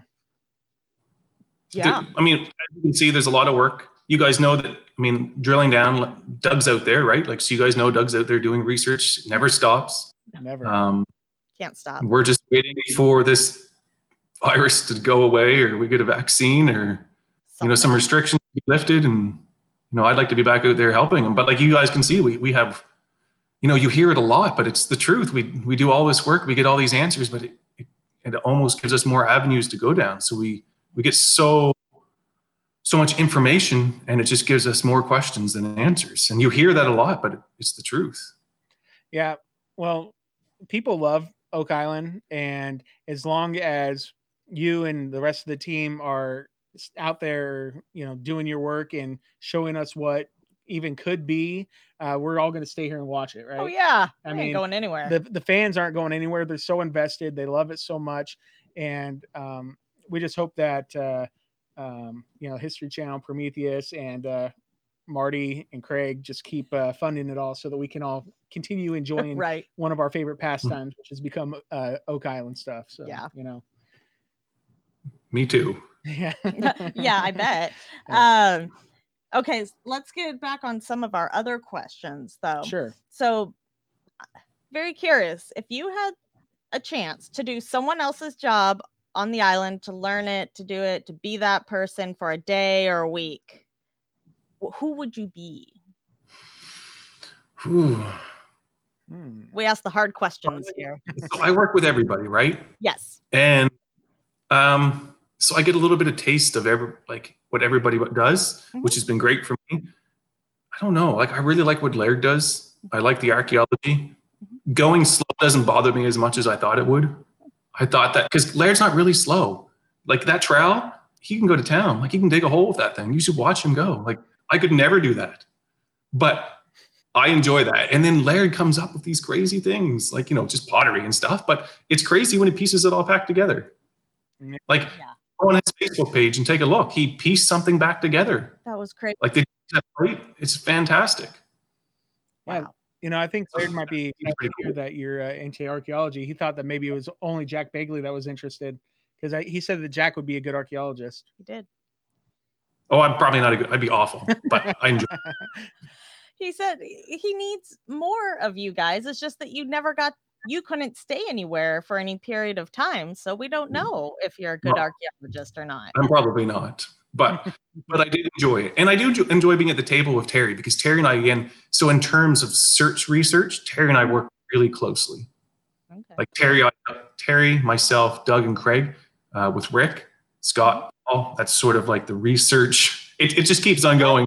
And I'm probably getting names, but um, a lot of us can do the research. But I work a lot with Terry in terms of the Money Pit research, and I like to be in the Money Pit. Yeah. Uh, I, I would be Laird or Terry. Cool. Okay, so do you feel with any type of certainty that there's still a treasure there, or that there was one ever collected, or that it's just collective madness, or... So we get, you know, you've seen the dates from the old wood, right? That predates what we believe to be, are right around the same period as we believe the, the money pit. So um, my theory is, I don't really have a theory, but my the data that I've collected suggests one of two things. The money pit exists and the treasure is there, or it's moved. Well, I guess it's going to be three things. The treasure is still there and the Solution Channel has pushed it, um, or it's gone. So it's there, the money pit, the Solution Channel has pushed it, or it's gone. There's my three things. Um, I think the Solution Channel's pushed it. I think we probably have enough evidence to suggest that it for sure existed. And um, I think that we're probably on to the same belief because we all want to keep searching that it's been moved by the Solution Channel. Okay. So cool. What do you think or hope it is, though? I don't know. I know. I can't even. I don't know. That would go to Rio. I don't know. For me, it doesn't matter um, because I don't know. Like, it's not that it doesn't matter. I, whatever the guys want, right? If they want their riches, they can. They can have their riches. Um, we know it. To me, part of. It would just be about finding it, right? So to me, it doesn't matter what it is. I just want to find it. Mm-hmm. Yeah, well, um, it's funny. We were talking to Vanessa last week, and she's like, I don't know if I want to be the girl that pulls up the Ark of the Covenant. I kind of do, but I kind of don't. Mm-hmm. It's pretty funny. I think if I had to lean towards something, I would pick that. Yeah, I'm I'd pick my thing. That's what I want it to be. Yeah, something really valuable in terms of just knowledge that just nobody right? So I think that might have more value to the world than a treasure. Mm-hmm. Uh, but I'm not the one who benefits from that. So to me, it would just be, I just want to find it. Mm-hmm. Yeah, well, you, you guys are like, you could be rewriting history. You know, that's a big deal, right? So, yeah. Uh, Columbus sailed the ocean blue in fourteen ninety-two, right? Yeah. And so you're finding stuff that proved that, you know, not necessarily Europeans were Uh, doing whatever in the swamp with the paved area, but somebody was. Could have been Europeans, who knows? Maybe. I'm crossing my fingers that it was, eh. But I just hope I just hope that you guys uh, are rewriting history. You know, that's going to be yeah. the thing that lasts the longest, right? Like if you rewrite history, then that's the history from then you're on. In history books. Yeah, so. Like that's pretty cool. Yeah, it is. It, I mean, that's. I don't think anybody's looking for the. Uh, you know, nobody. What's the word? Nobody, I mean, they're not going to talk about Steve Guptill. It, to me, it's just being a part of the team that finds it, right? So um, it, it would be cool to be a part of the team that finds it. Your name will be in and there. I, oh, yeah. We won't let anybody forget it. That's right. Yeah, so that's awesome. I, I mean, um, another part of Deidre's question was, uh, you think maybe it was... Um, it could have been found and just not documented. Maybe like a Samuel Ball went in there and found it. I, to me, it's, that seems a little far-fetched because it's so deep that you guys are thinking mm-hmm. that it could be. And I don't see one guy, you know, cabbage farmer digging down you know, part of it. one hundred fifty feet by him. himself. I know you're rooting for him, but I'm rooting for him. Okay, I'm rooting for Steve and the guys. You might be rooting for Samuel Ball, but I hope Steve and his buddies find it first. I bet they will. Well, here's some. I, I think if somebody were to go to the effort, there would have been an historic record somewhere where the money pit was left open. Could you imagine digging one hundred thirty to two hundred twenty feet deep? You know, that, that's some of those shafts, right? one hundred twenty, one hundred thirty feet. Um, if it's down in the Solution Channel, it could be two hundred twenty feet deep. Could you imagine somebody digging a hole and then filling it back in just for the sake of filling it back in? Who cares about filling it in? Yeah. Run. Yeah. You're rich. Cool. Right? Like take it and run. That makes more sense than almost anything that uh, I've heard. Okay, but if that was not the intention of the way to re- receive the treasure, there's got to be an easier way to access it than digging that deep, right? I mean, you're not going to, if you want it to be retrieved, I don't think you're going to expect yourself to go dig two hundred feet or whatever. D J wants her backdoor theory, or the backdoor theory, or I want like, a backdoor. She wants the hatch from Xena's map to open up and go lead to a tunnel that's nice and uh, brightly lit okay. on the right day with the sun shining down the uh, yes. the tunnel, and then you can get it, right to the money pit. It'll be a beautiful moment. Oh man! What's that? Say it again. I said I just for us we just want to find it. So. Um, I think, yeah, that's what the search is leading us to. And I think most people would be on the same boat this year in terms of, and the pun was intended for that, on the same boat. Um, Nicely. That, uh, it, it, you know, the money pit's a real thing and the treasure's lost in the Solution Channel. And I think that's what keeps us all going. The tuning is sort of confirmed that, right? Yeah. And you guys oh, are going to find it. I hope so. I think we're right there, right? Like, I think it's close.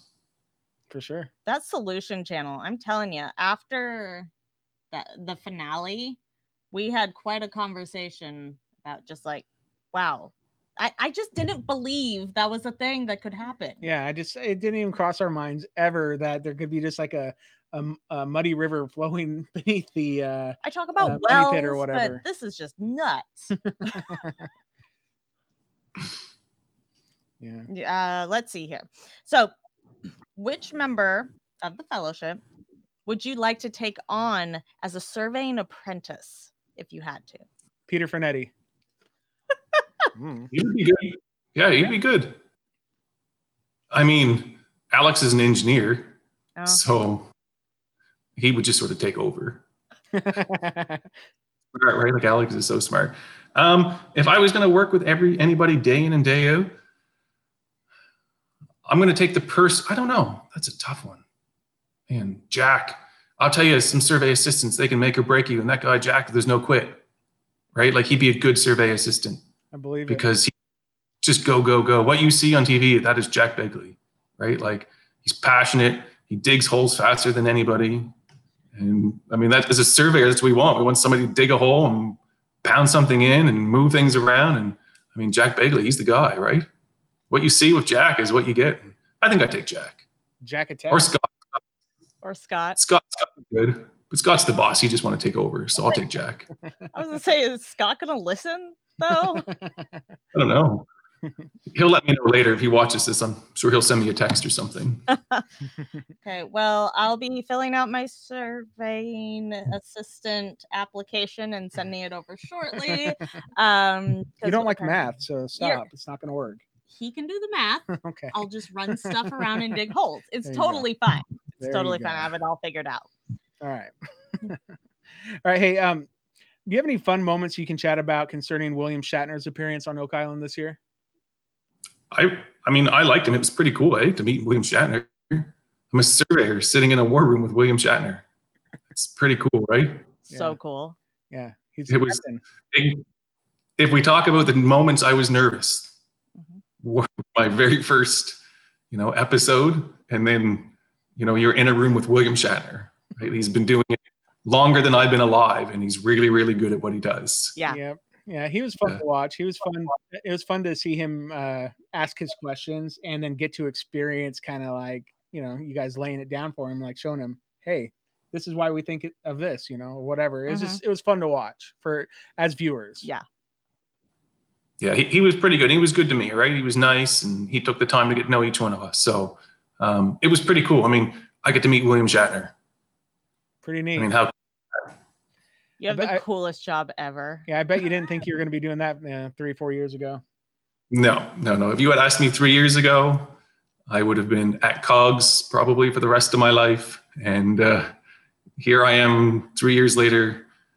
You know, working for Rick and Marty Lagina and meeting William Shatner. So how cool is that? You have a pretty cool life. Wow. Really cool life, yeah.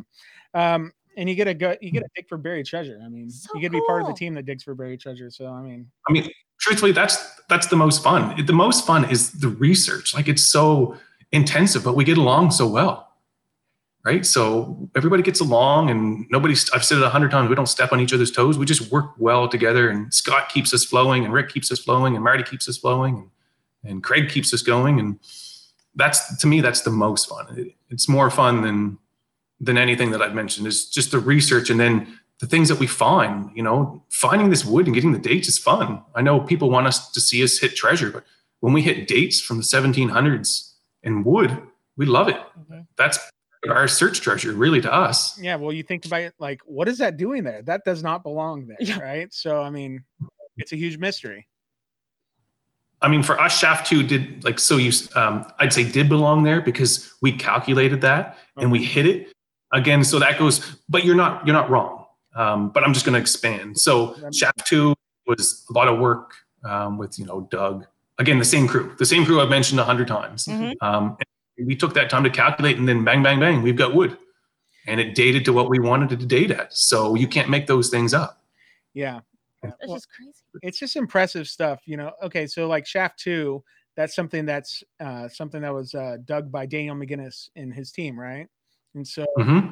Um, the fact that you were able to triangulate upon it, dig down, find it where it was supposed to be. And then, um, I don't know, it's just, it, it's mind blowing what you guys do because, uh, and then you add into the other, um, element of maybe some kind of watery channel being down there and moving things around a little bit. You know, maybe it's almost lucky that you uh come across uh, Shaft Two where it's supposed to be, mm-hmm. because some things aren't where they're supposed to be, and right. that's got to be really maddening and probably pretty cool when you do uh when it does all work out.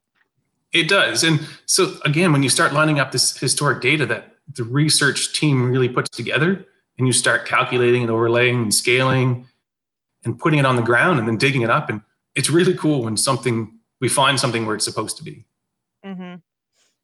And even when we find something, um, when we hit something and we're not looking for it, that's a pretty cool moment too.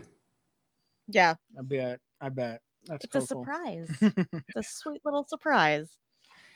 Yeah. You know, it's been fun that we haven't, we haven't touched on Gary Drayton, and it's fun to see him just get so excited every time he finds just whatever, you know. It, is he uh, that excitable like all the time? Like, or is he, uh, Do we? Is it? Do you ever see a serious side of Gary Drayton? Right. Right. I mean, you do. Everybody out there, I think, has a serious side. Gary's very passionate about what he does, but I mean, what you see with Gary's that's Gary, right? He's very much like Jack. It's the passion's real, and they're excitable guys, and I think that's why they work so well together. I mean, you got to see a glimpse of me work with Jack for maybe a couple episodes. Was it? Yeah, on the wash and, table. Yeah. Yeah, and that brings some excitement out of me. I mean, he's an excitable guy, right? So. The two of the two excitable guys together, it's just a, a recipe for passion, really. Yeah, they're almost a dream team. Like, I don't know if you've, uh, if you, I think you have a, a version of it up in Canada, but there's a show called The Amazing Race. We think that Jack and Gary would be an amazing team for The Amazing Race, racing around the world, uh, figuring out right. uh, the clues, doing the challenges together. They would be fun to watch. Oh, yeah. They would be fun to watch. Yeah. Yeah, that's smart. Maybe you can run The Amazing Race with Steve or uh, with, with Scott Steve? Barlow. No, with Scott Barlow as your partner. Yeah, wouldn't that be fun? I think we'd win, actually. Yeah, no, I actually think I would win that. Hey, let's nominate. Yeah, let's like let's, let's put let's in an application. Let's make this happen. This this would be rad. Scott's a smart guy. I would do The Amazing Race. There's very few people, right? Because I have a big personality. But I would do The Amazing Race with Scott, and I think we'd win it. That would be great. Hmm. You guys would be uh, you know, you're already on a big T V show. You could bring those viewers to The Amazing Race. It's a match made in heaven. You can bring more people to watch The Amazing Race just because of what you do on Oak Island. It's great. I don't, the sad part is nobody's flying anytime soon. I know. Well, yeah, maybe next year. It gives us time for a campaign. Yeah, right? So, perfect. Perfect. It, it's like it was meant to be. Okay, wait, you mentioned working at the wash table with Jack. You've spent a lot of time at the wash table, and you're pulling up all kinds of stuff. Like, it's Eagle Eyes Steve over there. So are you spending a lot more time at the wash table? Or? Well, so that's the end of the year, right? I, I don't know what month. I, it all sort of mingles together because we work such long days. Mm-hmm. Uh, I'm going to October, November. I don't really remember. Maybe it's probably October. And um, so the search, as Rick called it, the research and development, it's over. Mm. We're in the treasure hunting stage. So there's not a whole lot left to do in terms of, you know, the swamp work is probably done. Uh, Smith's Cove is probably done. And at that point in time, it's Jack and I work together. So let's put Steve and Jack together and let them search. And we worked well together, mm-hmm. right? Like we found a lot of stuff, a lot of cool stuff. Well, somebody's got to go through the spoils, right? Right. Yeah. I love it. Dan Henskee was pretty good there too. Mm-hmm. Yeah. So what was Dan Henskee using? Yes. Like he, you gave him a little tool and he starts picking through the spoils with it. And Dietrich's like, is that a bone? Like, what is that? Like, is that a, a huh? He had this little stick. I just think it was a stick. I think I remember it. It looked like a little wishbone, really, like off a turkey, yeah. just a big one. It but was it was just. A... he was really efficient with it. Hey, don't don't question Dan Henskee's methods. You you know what he's capable of. He is. A I know. Genius, okay, but I was so impressed. He walked up and Steve instantly knew. He said, "Do you want your tool?" And he went. And got it. And I was like, did he just hand him like a human bone or something to look through? The- Who did that? You. You. Was that me? Yeah. Oh, yeah. I mean, you know what Dan's tools are. You just go get them for him. There you go. You do what you do. That's good I just stuff. Didn't know how to take that. Yeah. Well, you just, so sometimes you just uh, do for Dan. Come on. He's like, uh, he's the senior member of the team now. Of course. And he just knows everything. If Dan needs it, he does know everything. Yeah. Yeah.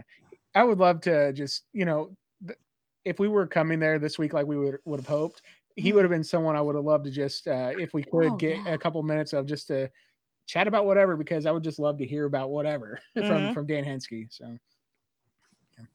All right. Um, he's super smart. So yeah. I'm sure you, he would give you guys an interview. Yeah. Well, I would love it. That would be so killer. So good. Amazing.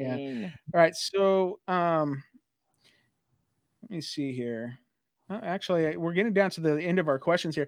Um, we did want questions from the uh, chat, but our chat broke. And so apologize uh, for that. Some of them I'll be able to go through. Let's ask a couple more and then. Yeah, because we wanted to pull in a couple of questions from the chat. We but, still can. Yeah, we might be able to. Let's see. Let's see what she can do. But, let me work my magic.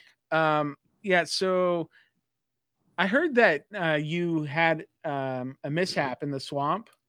Can you talk to us about your mishap in the swamp, or is that like oh. a touchy? Oh, I don't know. Is it just when I, I you know, I've we've all fallen in the swamp. It's probably oh. just that, right? Yeah. Yeah. It is. yeah. Yeah. It's we've all done it. You just, it's you fall in, you get wet, you stink really bad. That's when you, and it can actually stick to your clothing and your skin. That's when you smell it. Mm, gross. Not, uh, uh. That's, yeah, that's, uh, I don't know. I wouldn't want to fall down the swamp. That's just me. Even though I could handle the smell, I think. I don't yeah. like to be, I don't like getting dirty. Mm-hmm. I'm kind of like a germaphobe, you know, so I don't want any of that. Uh, uh, I'll get dirty. That's not bad. Yeah, yeah. Not bad. It's not that bad. I'm a germaphobe. The guys will tease me about that, right? Like I was Mister Lysol all season. Okay. Yeah, we like any time on the island now. Oh, I do. I like Lysol everything constantly, good. And I know they tease me. Listen. I kept them healthy. They just didn't realize it. Doing your part. You you see, you go above and beyond, right? That's right. Yeah. For sure. All right. Um, so do you have do you have anything you could tell us that we don't know about you that would be interesting to listeners or fans? Like, I don't know. Um, wh- like, what is? Uh, do you have any fun hobbies that aren't uh, surveying or uh, falling in the swamp? Not really. I, I mean, I grew up playing a lot of hockey and baseball.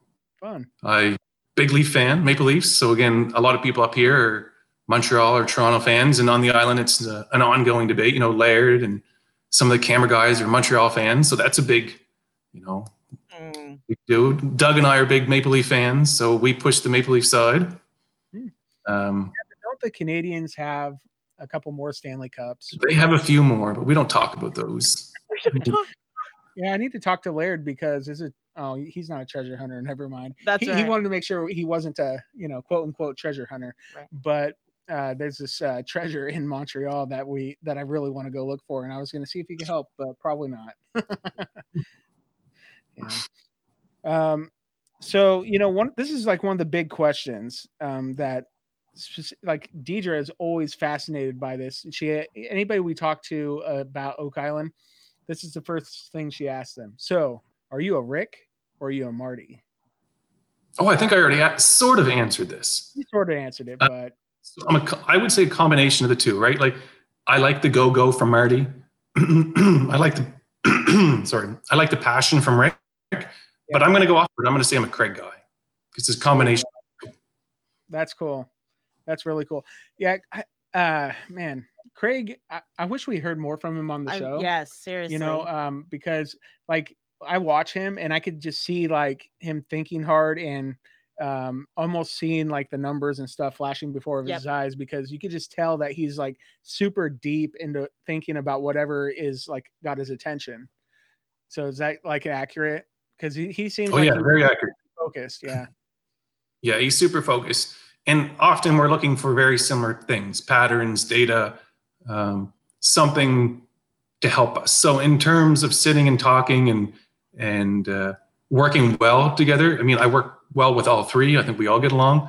But I spend a lot of time with Craig, a lot of one-on-one time, or, you know, in small groups. There might be three of us. So Doug, Terry, myself, or um, Craig, Terry, like interchangeable. But I work a lot with Craig and almost daily communication, either via text or phone call or emails. That's awesome. Yeah. He, he's, um, I don't know.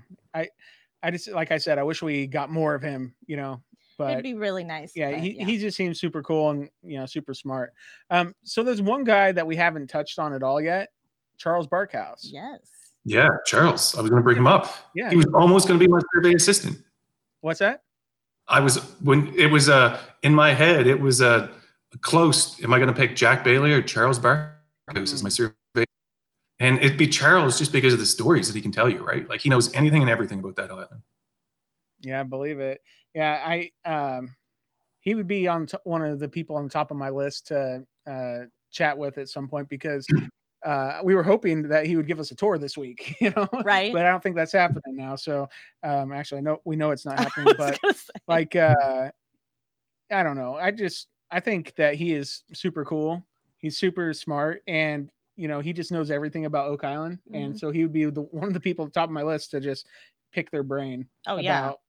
basically anything, because who's going to know it if not Charles Barkhouse, right?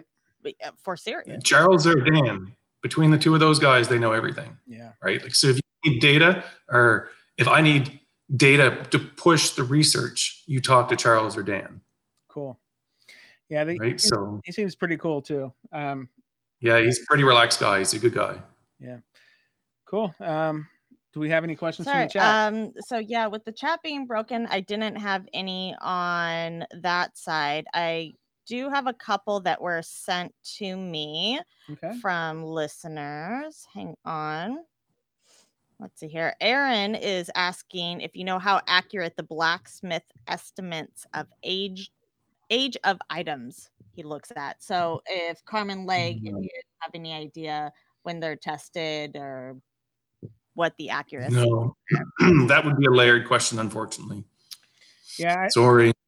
For me, I'm just going to take Carmen Legg's word. He seems of like course. He knows what it's all about. Okay, yeah. Let's see here. Okay, so Rose asks, how deep and wide and long is the Solution Channel? Or if that's something you can tell us. Um, we don't we don't really know. We have a an understanding of what we believe it is. Um, but that's something we're we're going to work on this year. That's part of the big research this year. Mm-hmm. If I'm guessing off the top of my head, and this is pure guess, okay, so I'm just throwing out a number based on what I th- remember. Um, it might be twenty feet wide. Okay. thirty feet wide. Jeez. It's, it's fairly big. Substantial. We can put some of those big caissons right down in it, right? So I would say twenty or thirty feet wide, but that's just based on a pure guess. But it's big and it's powerful. Hmm. Yeah, you guys moved up from the five foot caisson to the eight foot caisson, mm-hmm. and then when we were talking mm-hmm. to Beth, she says they have twelve feet, feet caissons. Mm-hmm. But I mean, it sounds to me like you need a hundred foot. But you know, mm-hmm. we'll see when we get there. We'll see when we get there. yeah. So did you well, it, I mean, and it's coming, and so the research we're doing now for, and that we will be doing once this is lifted. You know, we don't know what the money pit search is. Um, and we can't really speak to it, but I can tell you the Solution Channel would play a big role in the Big Dig, because it's a lot of water and mud and muck moving around down there. So um, if we went that, if we go that route, we have to pick the right technology. Yeah, well, makes sense. I, I, I don't know. Personally, I hope you guys do a big dig, but uh, I know that Craig was really into that, uh, the ice thing. Uh, I don't even remember what it's called. The one, the, the ring of ice. That the you, freeze ring. Yeah. The freeze ring. There you go. Yeah. I mean, uh, that sounds cool. Um, I don't know if it's any better than the, uh, what they were showing on the fi- season finale. Actually, mm-hmm. I guess they showed both, but yeah. yeah, I don't know. I'm excited for whatever you guys do. Me too. I'm sure you're just itching to yeah get out there. Yeah, we hope you guys can get out there really soon and just, you know, um, yeah, get some get some stuff going. I suspect by June or July, once we start, some of the other provinces have already started lifting the regulations, letting people go back to work and gather. I, yeah. I mean, we have a lot of cases and it's slowing. I think there's less than three hundred current active cases in Nova Scotia. So yeah. Yeah, we're, United- we're heading. Yeah. In the United States, that's some, it's happening down here too. Some places are, you know, slowly getting back to like work and whatnot. So, mm-hmm. I mean, hey, if it's safe, let's do it, but you know, let's get safe, right? Safety first. Yeah. yeah so, um, is that it? Is that yeah, that's question? about all okay. I have. Uh, the only other thing people keep asking is about Fred Nolan's maps. And we've really already touched on that. Uh, Apparently, everybody wants to know about Fred Nolan's map. It's fascinating you stuff. And your connection to them. yeah. So, I mean, I can't talk a lot about them, which we talked about, but I, I did give you a little bit, right? Like, he's a surveyor, I'm a surveyor, so I've seen them. Yeah, that's awesome. And they've, right? So, um, and he did some good work. I can say that much. So his work was detailed and accurate. All right. Well, what about um, his son? You know, we have uh, Tom Nolan uh, helping you guys out now. So. Mm-hmm. Uh, had, how's the experience been with uh, working with him on the team now? Tom's been good, right? Like I don't, I don't really work closely with Tom, but I talk to Tom a lot. Um, okay. cool. Some of the drilling in the swamp, I spent some time with Tom. Tom's really nice. Um, he sticks. I would say a lot of his conversations are with the big guys, right? Like the Rick, yeah. Marty, Craig, Scott. Um, so more of his conversations are ongoing with them. But he's, I mean, super nice to deal with. He's given me when I've asked for information. Uh, he's been very candid, so which has been good, very open. Cool. All right. Well, um, that's good to hear. And I guess that kind of wraps this up, right? Yeah. Did hey. you, you had this. Oh, well, I don't know if he was going to be up for that. I was going to um, hold up uh, each one of our Oak Island trading cards and just have you say the first word that comes to mind. About that would you want to play? Would you want to play this game? Oh, no. I told you. Hey, but you could just start with him and just leave it with him. Rick, awesome, right? There you go. Mister Oak Island. And Mister Oak Island, there you go. Mister Oak Island, does he get a sash and like the whole nine yards? Probably not, probably not. All right, so no no problem. Um, I just want to say thanks for your time. Seriously. And we're going to petition for you and uh, Scott Barlow to get on the Amazing Race and uh, next year. Um during the off season of Oak Island, of course, so you don't have to worry about oh yeah none of this on season business. No yeah. way yeah but no I just want to say thanks so much for your time. This has been great. We we I don't know, this is a thrill, right? uh a, a thrill, an honor. I'm I can't believe you said yes. Yeah, and this, we've got so much good stuff here to chew on. I'm going to listen to this podcast probably fifteen times. Oh yes, uh, that's a lot. We've been almost going we're pushing well, we've been going one hundred minutes. Yeah, there you go. Wow. Yeah. Wow, it's like a marathon. It is a marathon. No, this has been good. This has been great. So, um, Steve, uh, I just want to say you're awesome. Thanks for your time. Yes, thank um, you. Maybe we'll chat again in the future, right? Mm-hmm. And um, I don't know. You should come and hang out during uh, trivia every so often. It's fun. It is fun. You guys do a good job at trivia. Thanks. Thank you. Yeah, we tried to like lately. I had been having like ten Oak Island questions and like fifteen. General trivia questions, but I'm kind of trying to make them equal now. It's just hard to come up with Oak Island Oak Island questions. Maybe I can send you a message and you can give me a couple. I don't know. Yeah, we can do that. Yeah, cool. Sounds good. Yeah, because it's hard to like. It's easy to get like general, like you get everything you want. Mm-hmm. You can pick from anything, but when you have to do just Oak Island, I'm like, have I already used something like that? Yeah, I probably, probably. should use that question again. But So, yeah. So if anybody wanted to come and participate on with Oak Island Trivia, where you can win cool prizes like these uh, cool cards we've been showing off, um, you can come and hang out with us on Friday evenings at uh, what time is it at? Five, five, five o'clock Pacific. uh, that would be uh, seven o'clock Eastern, and then over in uh, Atlantic time zone with Steve, it's uh, eight o'clock. Eight o'clock. So, yeah. Yeah. So if you want to come do that, please feel free to do so. Uh, do you have anything else? I don't. How about you, Steve? Anything that we missed that you want to make sure people know? Kind of like Laird wanted to make sure everybody knew he didn't work for the government. Oh, I don't work for the government. Good to know. That's good stuff. Yeah, you work for. No, technically, I work, oh, go ahead. I was going to make another joke. I was going to say I work for. I work for the big three. Marty and Craig. I was going to say you work for Scott Barlow, but you know. I do. I also work for Scott Barlow. Scott Barlow. Well, uh, thank you so much, Steve, for your time. Um, and I hope we uh, chat again in the future. And is that it? Yeah, that's it. We'll let you go. We won't tie up any more of you. Like, I mean, thank uh-huh. you for spending that much time. Yes, thanks. And uh, yeah, thank you so much. All right. Have a good evening. So, all right. Thanks. Could it be? Night. Bye.